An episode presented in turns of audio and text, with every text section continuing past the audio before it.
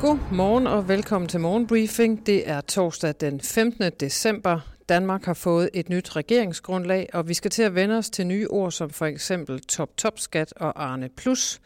Det nye historiske regeringssamarbejde fylder en del på programmet i dag, men der bliver også tid til lidt andet. For eksempel er der rentenyt for USA. Jeg hedder Sofie Rud, og her får du et overblik over det seneste døgns vigtigste nyheder fra danske og internationale erhvervsmedier. Først til den nye danske SVM-regering, der består af tidligere politiske fjender, som nu er blevet regeringskolleger og varsler reformer. Otte styks af slagsen, blandt andet inden for beskæftigelse, rekruttering, sundhed, uddannelse, trivsel, værdighed og vækst, og så noget som de tre regeringsledere Mette Frederiksen, Lars Løkke og Jakob Ellemann onsdag kaldte for frisættelse – det dækker over, at den enkelte borger skal have bedre muligheder for selv at vælge offentlig velfærd og service, mens ledere i det offentlige skal have mere frirum. SVM-regeringen bygger på så store kompromiser, at den fra start er blevet mødt med anklager om løftebrud. Mette Frederiksen har bøjet sig for skattelettelser og planen om at øge arbejdsudbuddet. Omvendt er kravet om en advokatvurdering af Mink-sagen taget af bordet. Vi vender tilbage til skattelettelserne om lidt, og der er meget mere stof om den nye regering på borsen.dk. Også Finans har politik på sin forside og skriver, at den nye regering vil bryde syv års dødvande, hvad angår størrelsen på de økonomiske reformer, men ambitionsniveauet blegner stadig set med historisk brille ifølge ledende økonomer, skriver Finans. Blandt andet vil SVM-regeringen forøge det langsigtede arbejdsudbud med 45.000 personer via en vifte af mindre økonomiske reformer. Men reformerne er ikke særlig ambitiøse, mener blandt andet Michael Svare, tidligere overvismand og professor i økonomi på Aarhus Universitet. Svare siger til Finans, det her er ikke noget, der kommer til at ændre mærkbart på dansk økonomi. Reformerne vil styrke incitamentet til at tage et job og til at være i beskæftigelse, og det øger råderummet i de offentlige finanser, men ikke så meget, at det ændrer spillet, skriver Finans. Og så bød onsdagens nye regeringsgrundlag også på en reform af personskatterne. Topskatten går fra 1 til 3 satser, en ny en under navnet top-top-skat, det nye system sender skatten på den sidst tjente krone op på over 60 procent for de allerhøjeste indkomster, skriver børsen. Jeg har spurgt børsens cheføkonom Sten Bokan, hvilken betydning det får for dansk økonomi. Hør hans vurdering her. Et centralt element i regeringsgrundlaget er personskattelettelser. Hvilken betydning får det for dansk økonomi? Personskattelettelserne trækker alt andet lige i retning af øget arbejdsudbud og også lidt i retning af øget produktivitetsvækst, men effekterne er små, da det er en lille lettelse, der lægges op til. Hovedparten af lettelsen gives som et beskæftigelsesfradrag, men der er vagt mere opsigt, da man opdeler topskatten i tre. For indkomster i intervallet 620.000 til 750.000 halveres topskatten fra 15% til øh, 7,5%. For indkomster i intervallet 750.000 til 2,5 millioner kroner fastholdes den nuværende topskattesats på 15%, og for de helt høje indkomster, så øges topskattesatsen fra 15 til 20 procent. Det vil give en effekt i forhold til at øge arbejdsudbuddet for de, som har indkomster i det lave indkomstinterval, men til gengæld så de, der har indkomster i det høje interval, vil mindske deres arbejdsudbud. Når man summerer det op, så vil det have en positiv arbejdsudbudseffekt, men det er ikke en stor arbejdsudbudseffekt, da den jo altså, øh, den positive effekt altså modvirkes i hvert fald delvis af, at der vil være nogen for hvem arbejdsudbudseffekten er negativ, og derfor så er det altså ikke noget, der omkalfatrer det danske skattesystem i nogen videre udstrækning. Og det sagde altså Sten Bokian.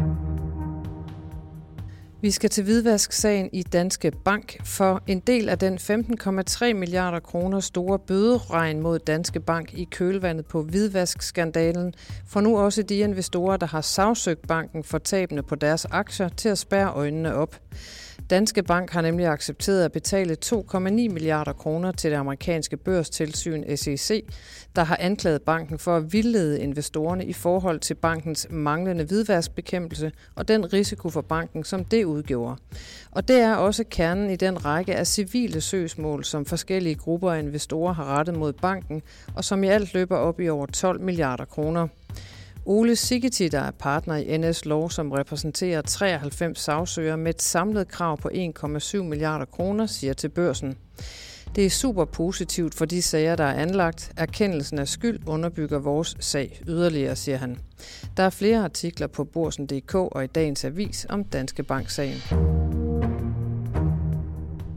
Vi skal smutte over dammen til USA, hvor den amerikanske centralbank Federal Reserve onsdag aften meddelte, at man sænker rentetempoet og nøjes med at hæve renten med 0,5 procentpoint. De seneste fire rentemøder i træk har Federal Reserve ellers hævet renten med 0,75 procentpoint, og onsdagens stigning med blot en halv procent bringer centralbankens styringsrente op i et niveau på 4,25 til 4,5 procent. Det var ikke nogen overraskelse hverken for økonomer eller investorer. Jens Nærby Pedersen, der er chefanalytiker i Danske Bank, siger til børsen. Hvis vi graver lidt i detaljen, er det overordnet en centralbankchef, som holder kursen, selvom de seneste inflationstal har vist, at inflationspresset er begyndt at aftage lidt i USA. Fed-chef Jerome Powell hæfter sig stadig ved, at arbejdsmarkedet er meget stramt, og at der er behov for en endnu højere rente, end vi har nu, siger han til børsen. Den pressede globale økonomi mærkes nu også hos en af verdens største investeringsbanker, Goldman Sachs, som overvejer at skære bonuspuljen for sine mere end 3.000 investeringsbankfolk med mindst 40 procent i år, det skriver Financial Times. Beskæringen af bonusen til de 3.000 medarbejdere er et forsøg fra Goldman Sachs administrerende direktør David Solomon på at kontrollere bankens omkostninger, og banken planlægger at skære dybere i medarbejdernes bonusser end mange af sine Wall Street-rivaler, skriver Financial Times. De endelige bonuspuljer hos Goldman er stadig ved at blive besluttet, men allerede nu frygter man, at de mindre bonusser vil betyde, at de højt betalte medarbejdere vil flygte fra banken, skriver avisen. Vi runder lige aktielukket-kurserne, for selvom onsdagens rentemelding fra den amerikanske centralbank umiddelbart så positiv ud, så signalerede centralbanken også, at en relativt stram kurs, hvad angår rentestigninger, er på tapetet for de kommende år. Den melding sendte aktierne sydpå, da markederne lukkede onsdag aften dansk tid. S&P 500 sluttede med et fald på 0,6 procent, mens Nasdaq tabte 0,8 procent. Har hjemme bød onsdagen på en pæn stigning til det ledende C25-indeks, som lukkede med et plus på 0,5 procent. Især de to fusionsaktuelle selskaber Novozymes og Christian Hansen placerede sig i toppen af indekset, og du kan som altid læse flere detaljer om aktier og investering på borsen.dk Investor. Her til formiddag bliver der sat navne på ministerne i den nye regering efter seks ugers forhandling. Jeg har talt med børsens politiske kommentator Helle Ip om, hvad hun hæfter sig ved i det nye regeringsgrundlag. Jeg synes, der er flere bemærkelsesværdige ting i regeringsgrundlaget på den økonomiske politik, øh, der blev præsenteret onsdag. Det er mere borgerligt eller blåtonet end noget, vi har set øh, Mette Frederiksen stå for i de sidste mange år. Og når det kommer til skattelettelser og arbejdsudbudsreformer, der skal øge den strukturelle beskæftigelse, så er der jo også langt højere mål, end de andre flertal eller regeringer har kunne levere i de seneste mange år. Det er op imod øh, 30.000 ekstra i 2030 og et yderligere potentiale, så man kommer op på hele øh, 45.000 ekstra i strukturel øh, beskæftigelse i, i 2030. Men hvad tror du særligt erhvervslivet lægger mærke til? Jamen for det første den store tegning, at man nu har en bred regering, der har flertal til at vedtage ting, der holder i mange år, må man gå ud fra. Det er især spørgsmålet om holdbarhed og stabilitet og forudsigelighed, jeg tror erhvervslivet er optaget af. Og jeg bemærker også, at Dansk Industri i slutfasen var ude og, øh, og rose Jacob Ellemann Jensens enorme mod for overhovedet at turde tage springet ind i den her øh, socialdemokratisk ledede regering. Men der er også specifikke elementer, dele af erhvervslivet og også de offentlige arbejdspladser må interessere sig for. Ja, der er en række øh, ting forude. Altså, der er en trepartsaftale, der skal udmynde de her øh, 3 milliarder øh, kroner ekstra til løn øh, i den offentlige sektor, hvor der er rekrutteringsproblemer.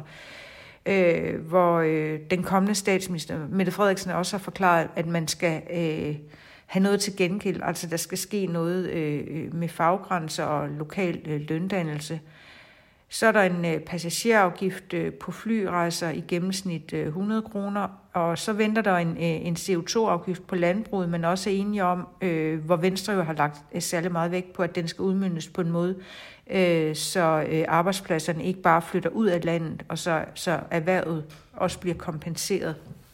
Og så er der jo lagt op øh, til en sanering af, erhvervs, af erhvervsstøtten, og der er mål om mere udenlandsk arbejdskraft. Og så er der jo nogle øh, skattestigninger, som man enten ruller tilbage, eller hvor man laver deciderede øh, lettelser. Altså selskabsskatten, øh, den sænkes jo ikke generelt, men øh, til gengæld bliver bo- og gaveafgiften ved generationsskifte i virksomheder øh, sat ned.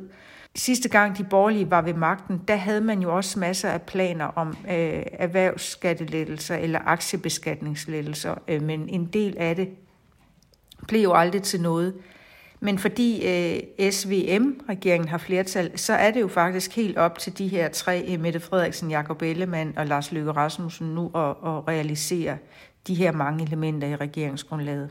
Sagde altså børsens politiske kommentator Helle Ip, og du kan følge med dagen igennem på borsen.dk, når der her til formiddag bliver sat navne på ministerne i den nye regering. Morgenbriefing er slut. Tak fordi du lyttede med i dag. Vi er som altid tilbage i morgen, hvor det jo er fredag. Og indtil vi høres ved, så håber jeg bare, du får en rigtig dejlig dag.